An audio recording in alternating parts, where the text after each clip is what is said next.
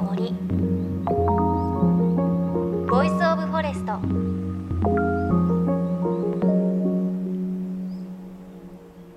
おはようございます。高橋万里恵です。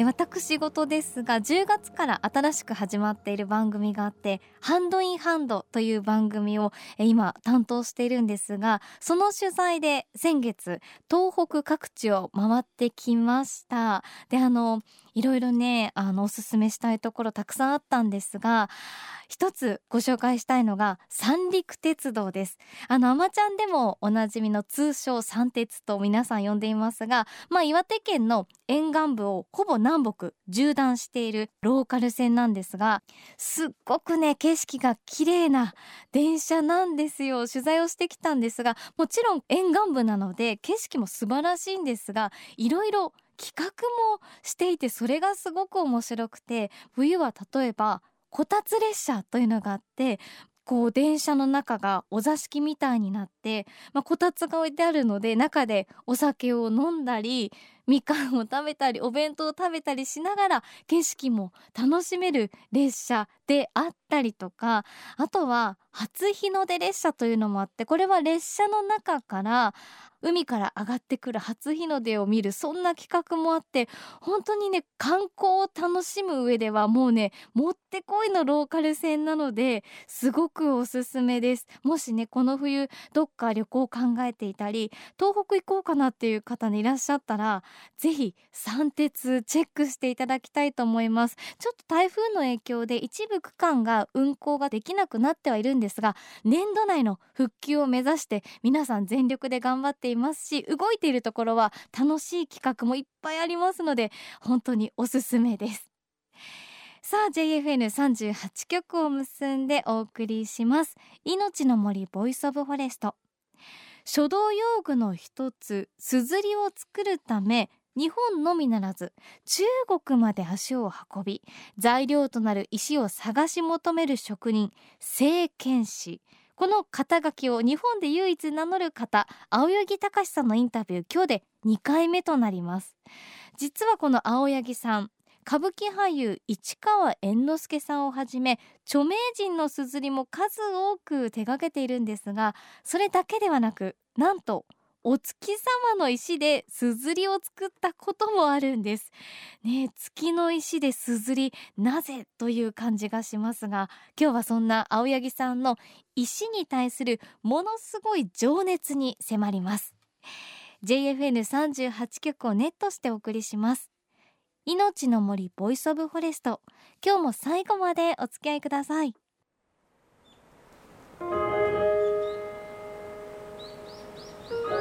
命の森。ボイスオブフォレスト。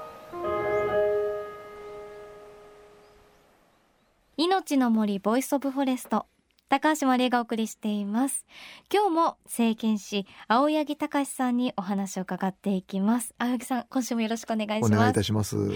さあ青柳さんは浅草の書道用具専門店宝剣堂の4代目そして聖剣士という肩書きで硯作りを続けている方です。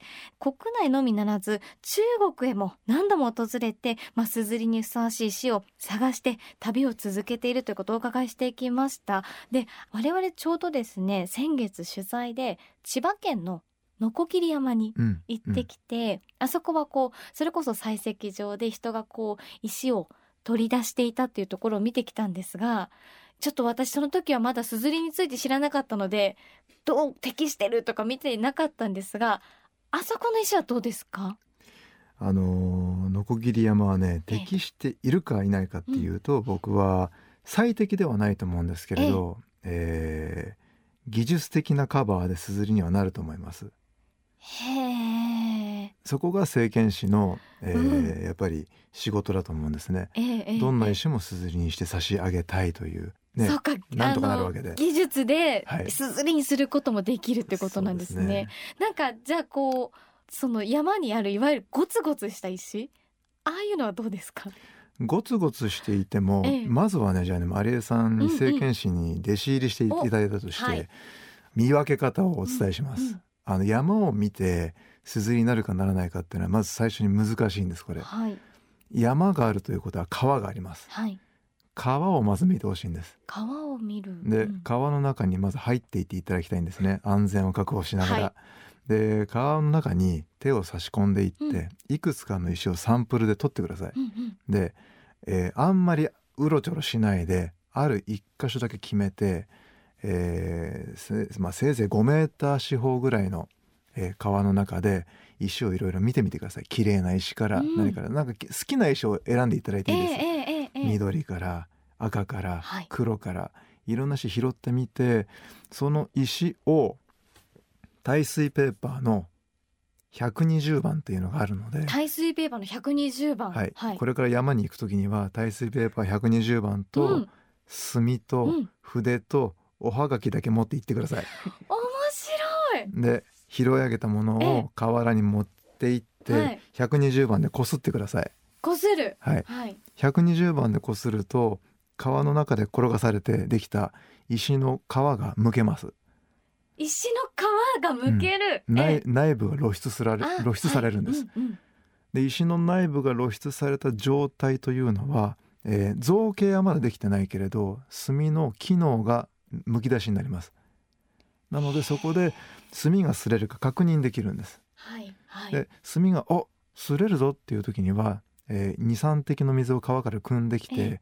それであの、まあ、スポイトかなんか持っていくといいですけど、はいはい。23滴の水をその石に垂らして墨すってみて墨がちゃんと降りている。墨があの削れるとは言わないんですけど、うん降りるですね、はい。墨が降りている感触があってそうだな23滴の水が1分ほどで黒くなればすずりとして機能してるんです。なのでまずはそこでおはがき書きましょう。で帰りにええ。参道のポストから突っ込んで友達に「私が取った石です。書きました」って。送りましょう友人に。でそこがまず第一のなん第一のハードルです。うん。ハードルといってはちょっとあれかな。まあ楽しみです。うんうん。山の面白さ、で、えー僕らはその次の段階の仕事があります。はい川っていうのはその上流の山の状況を教えてくれる、えー図鑑のようなところなんです、はい。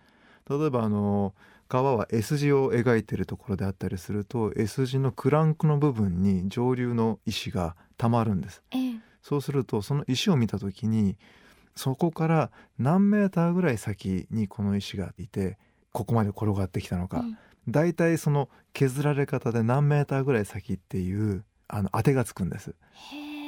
なので僕らは川に行って S 字のクランクの部分で石を採石してそこに何ていうのかなメモをつけていきます。例えば山梨の南木曽の川を歩いている時に緑色の石が出ました。この石緑の1番緑の2番とかつけていくんですね。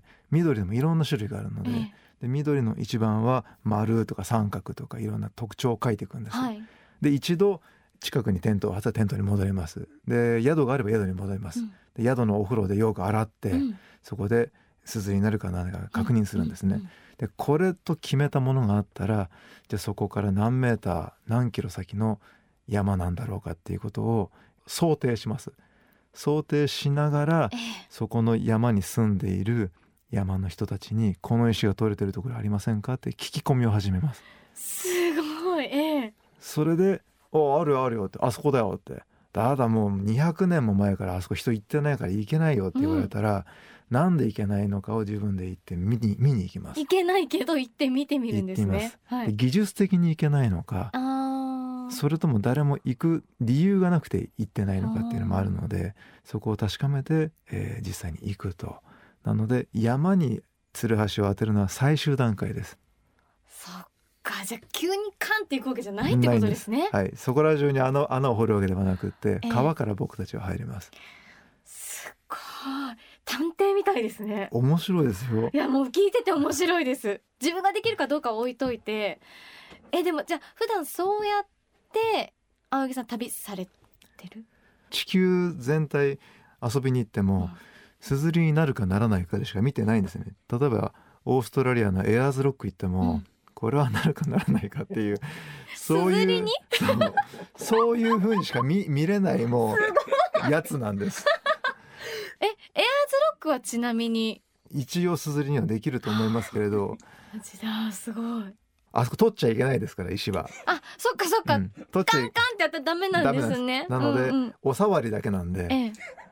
触ら触らせていただいて、え。なるかなならないかなってじっくりコンタクトした結果はいなりそうだっていう。なるなと。な青柳さんが言うなら絶対なるなそれ。なるなとは思いました。えでもすごい気になったのが適してる石と適してない石があるってことなんですね。適してない石っていうのは基本的には硬すぎる石とか硬すぎる石。硬すぎるのはあの造形として作りにくいので、造形として作りにくい石っていうのは構造的に炭を噛みにくいんですそうすると炭がすりにくいのでやはりあのすずりの妙理としてはいかがなもんかと思うんですね。やはり以前月の石ですずりを作りましたけれど、はい。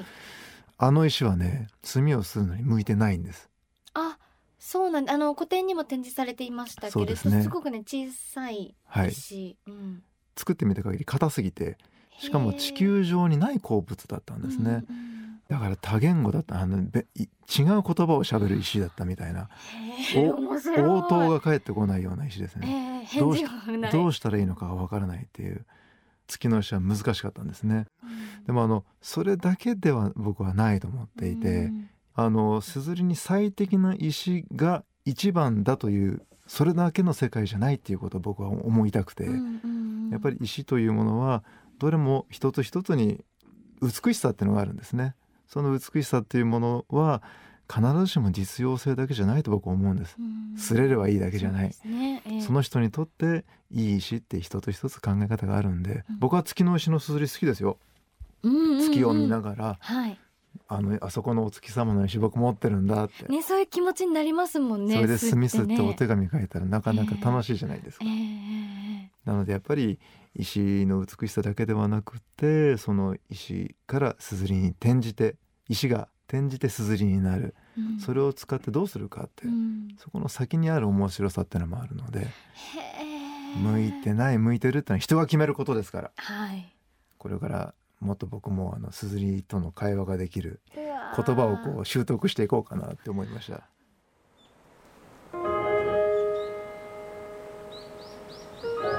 命の森。ボイスオブフォレスト「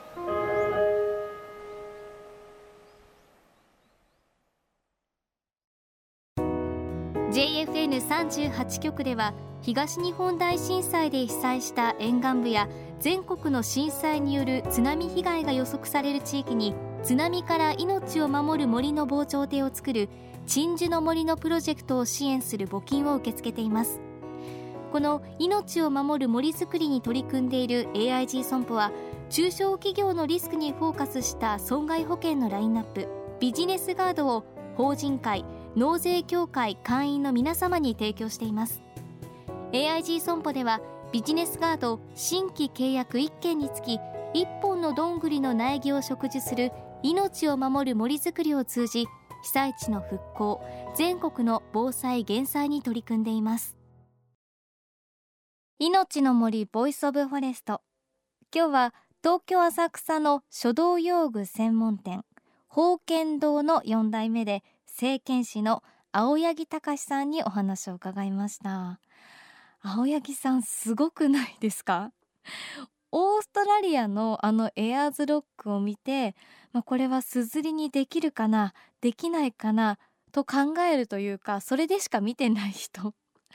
ねもうどうかしてますよね。